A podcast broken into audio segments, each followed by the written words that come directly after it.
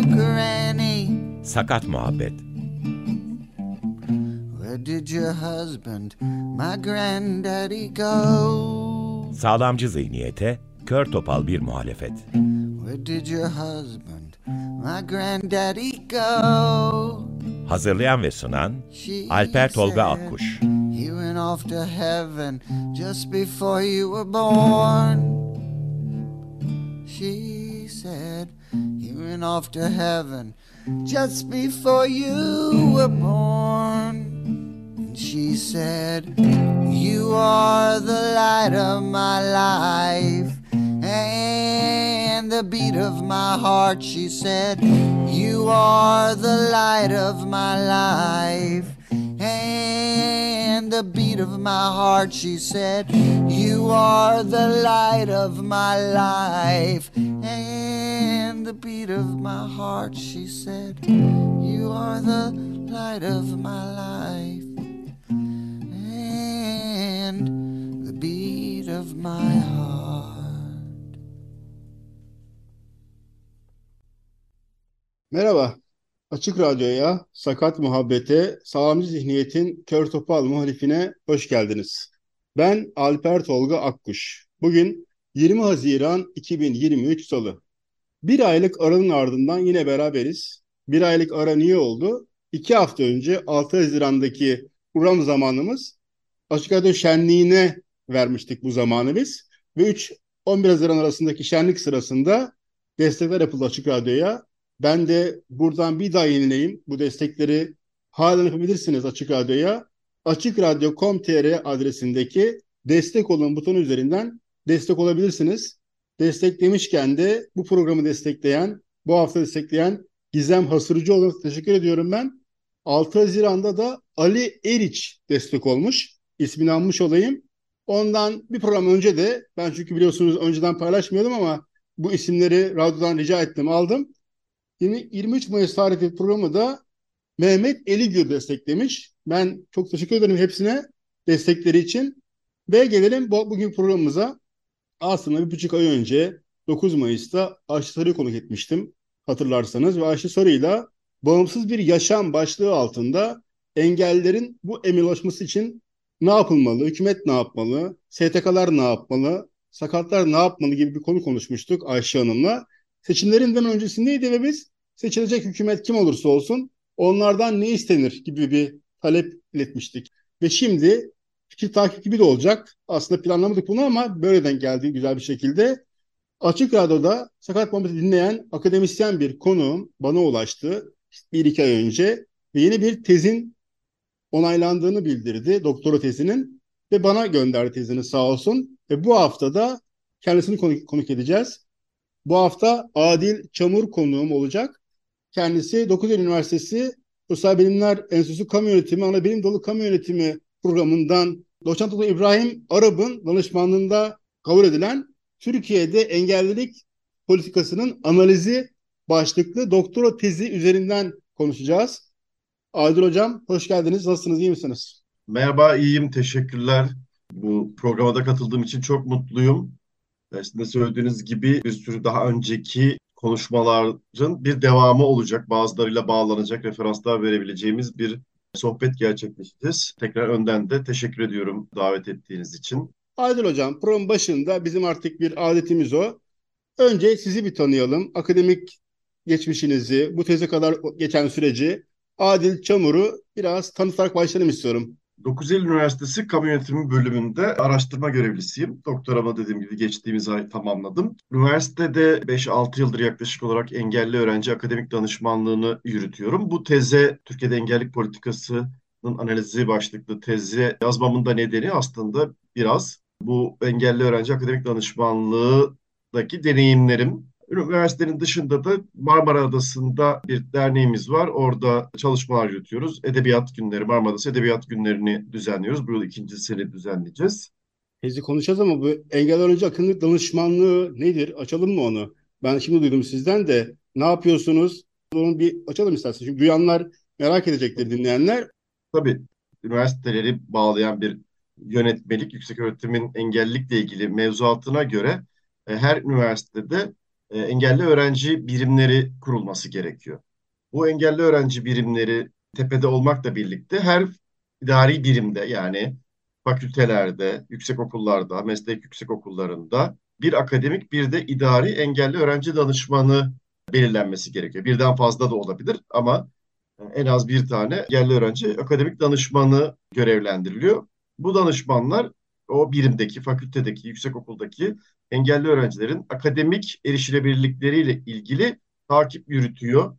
Gerektiğinde uyarlama mektupları hazırlanıyor. Öğrencilere erişilebilir materyallerin ulaştırılması, derslerde gerekli erişilebilirlik düzenlemelerinin yapılması, sınavların yapımında erişilebilirlik uygulamalarının yapılması. Örneğin az gören öğrenciler için 16-20 yüksek e, puntoda kağıtların basılması, görmeyen öğrenciler için bilgisayar ortamında ya da okuyucu ve yazıcı desteğiyle sınavların yapılması gibi sorumlulukları var yüksek öğretim kurumlarının. Bunların belirlenmesi ve uygulanması için görevler üstleniyor engelli öğrenci akademik danışmanları. Her üniversitede var yani bu benim anladığım. Çünkü ben okurken yoktu. Ben 93-97 döneminde okudum Marmara Üniversitesi'nde ama o dönem yoktu galiba bu. Yani kaç yıldır olan bir şey. 2009'dan itibaren e, kurulmaya başlandı. Tabii bu konuşacağız da bu Birleşmiş Milletler Engelli Sözleşmesi'nin de çıkmasıyla herhalde gelen süreçte olan bir şey diye tahmin ediyorum. Tabii çok emin değilim ama. Hem o hem engelliler kanunu yani. Zaten bugün de konuşacağımız konuların o sürecinde gelişen bir madde aslında bir kazanım diyebiliriz o zaman diye anlıyorum aslında bunu. Şimdi teziniz engel politikası başlığı altında hazırlamışsınız ve onu analiz etmişsiniz Türkiye için. Ama sizin tezinizden önce Türkiye'de buna benzer tezler var mıydı da dünyada işte dünyada gelişmiş ülkelerde engel politikası ne durumdadır? Türkiye ile kıyası nedir? Tezinizi daha detay konuşacağız ama önce tezinizin hazır, hazırlığınız zamana kadar geçen sürede dünyada ve Türkiye'de durum nasıldı? Bir kısa bir çerçeve alabilir miyiz sizden? E, tabii şimdi bunu anlatırken hem engellilik politikası araştırmalarını hem de engellilik politikası uygulamalarını birlikte zaten e, ikisi birbirine paralel gidiyor. 1900 işte 70'lerden daha sonra 80'lerden itibaren uluslararası örgütlerde bu başka programların da konusu olabilir. Tabii oralarda da konuşulmuştur. İdil Seda da buna giriş yapmıştı ve daha sonra şey e, konuşmalarda da, da dile gelecektir. Yani tüm dünyada engellilik politikası diye, diyebiliriz buna. Yani engellilerin yaşamını etki eden her türlü hükümet faaliyetleri diyebiliriz buna. Kamusal faaliyetleri engellilik politikası olarak tanımlıyoruz. Dolayısıyla şöyle diyebiliriz. Devletin engellilikle ilgilenmesi her dönemde var ama 1980'lerden itibaren e, işte Birleşmiş Milletler, diğer uluslararası kurumların da gündeme gelmesiyle birlikte engellilik e, ayrı bir politika alanı haline gelmeye başlıyor. Dolayısıyla da bununla paralel olarak akademik çalışmalar da artık engellilik politikasını araştırıyor. Örneğin Journal of Disability Policy Studies diye bir e, dergi çıkıyor 1990'da. Onun ilk yazısı da Why Study Disability Policy.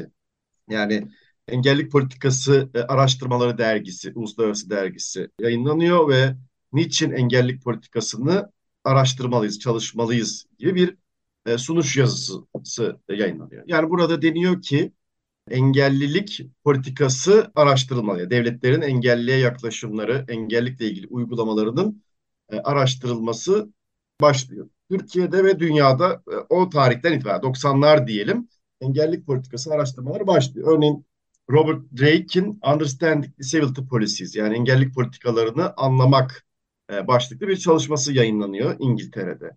Türkiye'de de engellilere yönelik hizmetleri analiz etme, engellilik hizmetleri, engelli hizmetleri gibi başlıklarla son yıllarda çeşitli araştırmalar yayınlanıyor. Tez olarak da, makale olarak da. Yani burada şu farkı koyalım hani kapatırken.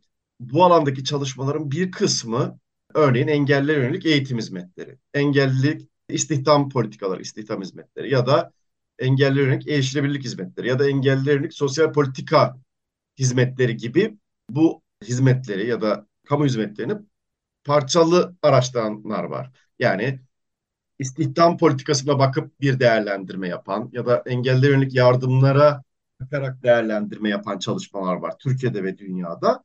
Bir de engellilik politikası başlığıyla genel bütüncül bir değerlendirme yapan çalışmalar var.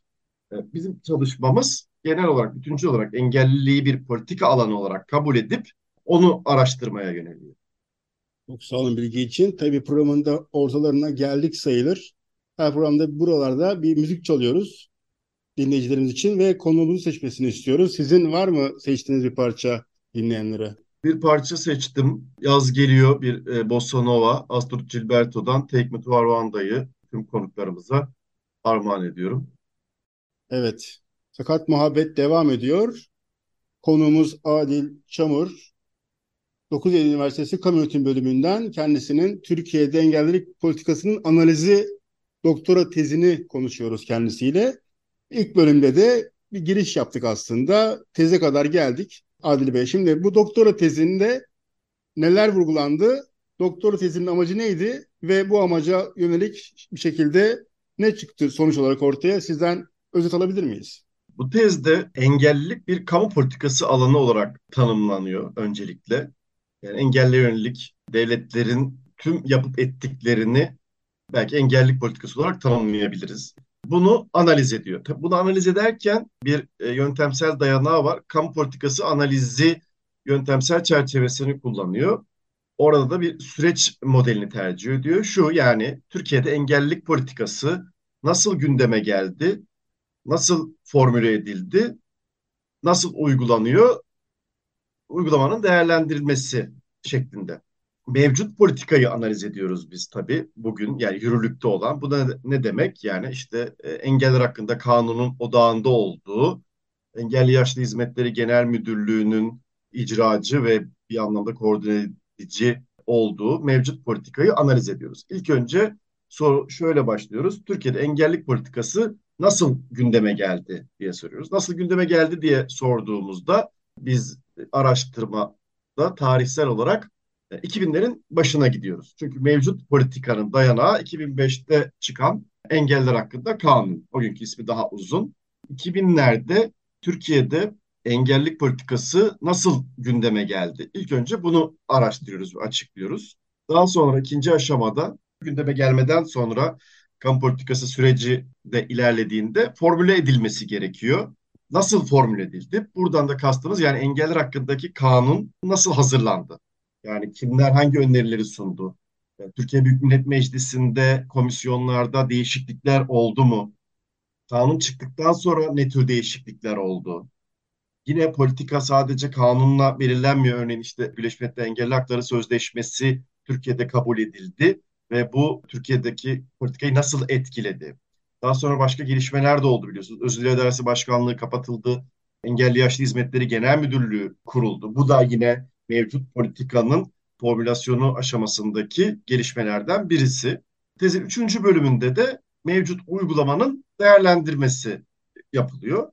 Bunu da 14 başlık altında yapıyoruz. İşte erişilebilirlik, kapsayıcı eğitim, yeterli hayat standardı ve sosyal koruma, onur ve bağımsız yaşam gibi hak temelli yaklaşımın ilkeleri, Birleşmiş Milletler Engelli Hakları Sözleşmesi'nin de yine ilkelerinden hareketle bir hak temelli değerlendirme çerçevesi oluşturduk ve mevcut uygulama, Türkiye'deki engellik politikasının uygulaması ya da engellilik hizmetleri diyebiliriz. Bu 14 başlıkta değerlendiriliyor. Değerlendirmede de kıstasımız, kriterimiz hak temelli modele e, ne kadar yakın, ne kadar uzak hak temellilik bağlamında bir değerlendirme yapıyoruz tezde. Peki bu son dediğiniz şeyi ben size sorayım. İncelediniz, baktınız Türkiye'de ne, neredeyiz? Hak odaklı modelde engel hakları politikası Türkiye'de ne derece etkin? Türkiye'de tezin sonucuna baktığımızda ben de diğer muhtemelen bu programa katılan ve katılacak olan konuşmacılar da şunu tespit edecektir. Yani 2005'te engeller hakkında kanun çıktı. Daha sonra Birleşmiş Milletler Engeller Hakları Sözleşmesi Türkiye tarafından kabul edildi. Ardından engeller hakkında kanun bu sözleşmeye uyum için değişiklikler geçirdi. Ayrıca diğer çeşitli kanunlarda e, engellikle ilgili düzenlemeler yapıldı. Yani 2000'lerin başından bu zamana kadar.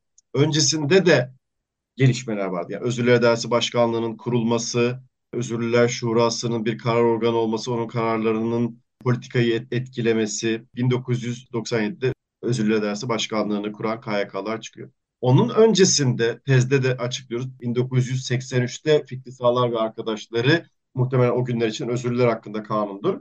Böyle bir teklif sunuyor meclise.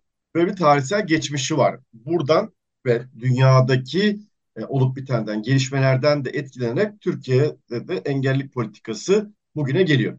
Şimdi mevzuata baktığımızda Türkiye Birleşmiş Milletler Engelli Hakları Sözleşmesi'nin çizdiği çerçeve işte komite kararları var. Komiteye rapor sunuluyor. Birleşmiş Milletler Engelli Hakları Komitesi'ne önceki dönem raporu sunuldu. Onun değerlendirmeleri var. Ona göre düzenlemeler var. Bakıldığında Türkiye'de engellilik politikası mevzuatı hak temellilik mevzuatına yani mevzuat olarak yaklaşıyor söylem olarak. Bunu ilk olarak söyleyebiliriz. İkincisi uygulamalarda da 20 yılda 30 yılda engellilik hizmetleri hem alan olarak, bütçe olarak, başlık olarak artıyor. Bunların üzerine ancak hak temellilik bağlamında değerlendirdiğimizde e, birkaç şey söylemek isterim. Birincisi uygulamada hak temelli mevzuatı, yani hak temelli uygulamalar barındıran hizmetlerin fiiliyatta gerçekleşmediği karşımıza çıkıyor. Örneğin en son yerel seçimlerde karşılaştık. E, mevzuatta da e, yer girdi. Görmeyenler için pusula şablon. İşte her e, sandığa bir tane koyuldu. Gerçekten işlevsel miydi, değil miydi? Böyle soru işaretleri, böyle sıkıntılar çıktı. Ama mevzuata baktığımızda seçimlere ilişkin mevzuatta e, görmeyenler için şablon var. Seyyar sandık da var aynı zamanda. Seyyar sandık da var. Örneğin bankacılık mevzuatı ya da noterlik mevzuatı açısından bakıldığında mevzuata şahit zorunluluğu yok ve daha kolaylaştırıcı bir yani hak temelli bir yaklaşım mevzuatta varken ama bugün hala yine bankada, noterde görmeyenler ve diğer engel grupları sorunlar yaşamaya devam ediyor. Birincisi buydu yani mevzuatta hak temellilik öngörülmüşken uygulamada gerçekleşmemesi. İkincisi bazı hak temelli hizmetlerin ya da uygulamaların mevzuatta hiçbir şekilde olmaması. Ee, geçtiğimiz haftalarda Ayşe Sarı programında da dile getirildi. Ee, vasilik sistemi örneğin çeşitli hak ihlallerine neden oluyor. Bu hak ihlallerini azaltacak destekleyici karar verme sistemi Türkiye mevzuatında yer almıyor. Bir başka örnek vermek gerekirse kişisel asistanlık desteği e, hiç tanımlanmıyor Türkiye mevzuatında. Bazı uygulamaların hiç olmadığını söylemiştik. Azalmakla birlikte ayrımcılığa neden olan mevzuat kısmen devam ediyor. Vesayet sistemi bunların başında geliyor. Şöyle söyleyebiliriz tabii. Türkiye'de engellik politikası hedef olarak, bir de o açıdan söylemek isterim. Politika belgelerine baktığımızda, örneğin işte engelli hakları eylem planı açıklandı. Tüm bunlara baktığımızda hedef olarak ya da ilgili bakanların, ya da Engelli Yaşlı Hizmetleri Genel Müdürlüğü müdürlerinin söylemlerine, ilgili bürokratların söylemlerine baktığımızda da Türkiye engellilik politikası hedefini bağımsız yaşam, ana akımlaştırma olarak tanımlıyor. Yani hak temelliliğe yönelim olarak tanımlıyor. E, ama hedef böyle olmakla birlikte mevzuattaki bütün dönüşümlere karşın e, Türkiye'de politikanın hak temelli demek mümkün değil. Tabii bunu belki Türkiye için de hiçbir yer için denemeyebilir. Bakıldığında işte yine önceki programlarda da konuşuldu. İşte ülkelerden örnekler verildi. Bu hizmet başlığı iyiyken şu kötü, bu iyiyken bu kötü deniyor. Ama tabii burada temel olan gerçekten de hedefin e, sadece ya politika hedefinin sadece genel müdürün ya da bakanın açıklamalarından ibaret olmaması bütün kamu yönetimi sisteminin bu hak temelli yaklaşım politika hedefini bilmesi ve bu hedefe ulaşmanın onların kamu yöneticileri olarak, kamu görevlileri olarak sorumlu olduğunu bilmeleri daha önemli. Türkiye politikasındaki sorunlardan en önemlisi bu. Üniversitelerde de, bankalarda da, başka diğer kamu kurumlarında da kamu görevlileri, bireysel olarak yurttaşlar da bunun bir sorumluluk olduğunu ve sunulması gereken bir hak olduğunu kendileri de kabul etmiş değiller. Herkesin tahmin edeceği gibi bu cümlenin sonunu himayeci ve hayırseverci yaklaşımı odağa almaya devam ediyor. Hem kamu görevlileri hem yurttaşlar. Bu da hak ihlallerinin temel kaynağı bir yerde. Diğer taraftan da hak ihlallerinin bir ayrımcılık olarak tanımlanmasını da zorlaştırıyor. Çünkü kimse ben ayrımcılık olduğu için böyle yaptım demiyor. Yardım etmeye çalıştım, yardım etmeye çalışıyoruz. Bu kadar yapabiliyoruz. Ya şimdi çok güzel bir yere geldi aslında. Bunun da olması için aslında sakatların da bir şekilde STK'larla, aktivizmle bir şekilde hareket ederek bu ayrımcılıklı öne çıkarması, gündeme getirmesi gerek, gerekiyor. Zaten tezinizde de o vardı. Politik oluşması için ilk şey gündeme gelmesi. Gündeme gelmesi için de bazı şeyler medyada onların birisi. Sakat muhabbette açık radyoda bir sakat hakları programı aslında ve bizim de zaten şiarımızı biliyorsunuz. Başta söylemiştim sağlam zihniyete kör bir muhalefet. Sağlam zihniyetin tezahürleri bu anlattıklarınız. Açık radyoda sakat muhabbeti dinliyorsunuz başından beri takip ettiğim kadarıyla. Sakat muhabbet ne yapabilir bununla ilgili? Şimdi tez çıktı. Bir politika var ama politikanın yazılı olması hayata geçmesinin sağlamıyor. Onu sağlamak için de bütün bileşenlerin aslında içinde, içinde olması gerekiyor. Medyada bunların birisi. Kat muhabbet özelinde biz ne yapabiliriz? Akademisyen gözüyle neler önerirsiniz önümüzdeki süreçte bizim için? Medya kamu politikası sürecinin tamamında önemli bir aktör. Yani meselenin gündeme gelmesinde, formülasyon aşamasında işte alternatiflerin tartışılması ve bunlardan hangisinin hangi taraf için daha iyi olacağı ilişkin tartışmaları yürütmekte ve mevcut uygulamanın özellikle değerlendirilmesinde medya önemli bir aktör. Engellilikle ilgili haberler yapan e, isimler olmuş öncesinde de. Örneğin 2000'lerin başında Bir Gün Gazetesi'nde Hüseyin Eroğlu'nun rengarenk bir köşesi var. O burada periyodik olarak engellilik haberleri yapmış, takipler yapmış. Yine daha sonra 2010'lar civarında diyebileceğimiz Nilay Vardır'ın Biyanet'te ve çeşitli civarlarda yaptığı çalışmalar var. Bunlardan yararlandım ben tezde çünkü onlar veri de sağladı aynı zamanda. Sakat muhabbet bunların ne diyelim yeni nesil versiyonu. Bunların üzerine kurulan bir program oldu ve konu çeşitliliğini görecektir herkes. Aslında çok konuşulması gereken, konuşulabilecek çok başlık var engellilikle ilgili. Süre kısa ama bu bile birçok kişinin dikkatini çekecektir ve bu programların ya da diğer programlarda engelliliğin bir başlık haline gelmesini sağlayacaktır. Yani burada bence sakat muhabbetin bir, en önemli etkisi bunu olabilir. Yani burada biz konuşuyoruz ama bu konuşulanları diğer programcılar, Açık Radyo'nun diğer programcıları, diğer podcast yapanlar, konvansiyonel ya da yeni nesil medya araçlarındaki aktörleri yani bunu bu programı izlemeli ve buradaki başlıkları kendi programlarına dahil etmeli. Engelliliği o programlara da da yer vermeli. Böylece engelliliğin ana akımlaştırması dediğimiz yani bir politika ana akımlaştırmasından biz tezde bahsediyoruz. Yani engelliliğin bütün politika alanlarında dikkate alınır, politika hedeflerinde yer verilir bir mesele haline gelmesi. Evet, engellilik medyada da erişilebilirlik düzenlemelerinin yapılmasından konu başlıkları altında yer verilmesine kadar daha fazla ele alınması gerekiyor. Böyle olduğunda kan politikasını da bu etkileyecektir. Son olarak bunu söylemek istiyorum. Aydın Hocam çok çok sağ olun konuk olduğunuz için Sakat Muhabbet'e. Bu hafta 9 Üniversitesi Kamu Yönetimi bölümünden Adil Çamur'u konuk ettik. Kendi tezini üzerinden konuştuk. Türkiye'de engellilik politikasının analizi başka tezini konuştuk. Adil Hocam son olarak neler söylemek istersiniz Sakat Muhabbet'te?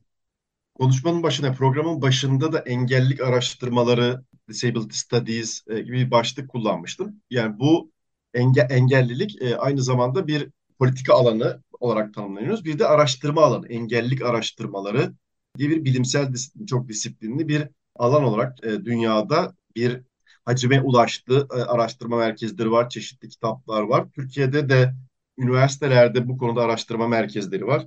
E, özellikle İstanbul Üniversitesi'nde engellilik araştırmaları uygulama merkezi var ve onların lisansüstü eğitim programları var, yüksek lisans programları var. Dinleyicilere tavsiye olarak da olabilir bu. E, bilim insanlarına da tabii program izleyecek araştırmacılara. Yani bir araştırma alanı olarak engelliliğe hak temellilik nosyonu çerçevesinde önem vermelerini, ilgilenmelerini tavsiye ediyorum. Çeşitli yayınlar var, çeviriler de var. Örneğin Koç Üniversitesi yayınlarından çıkan e, sakatlık çalışmaları kitabı var örneğin. Sosyal bilimlerden bakmak başlıklı. Bunu tavsiye ediyorum okumalarını, edinmelerini.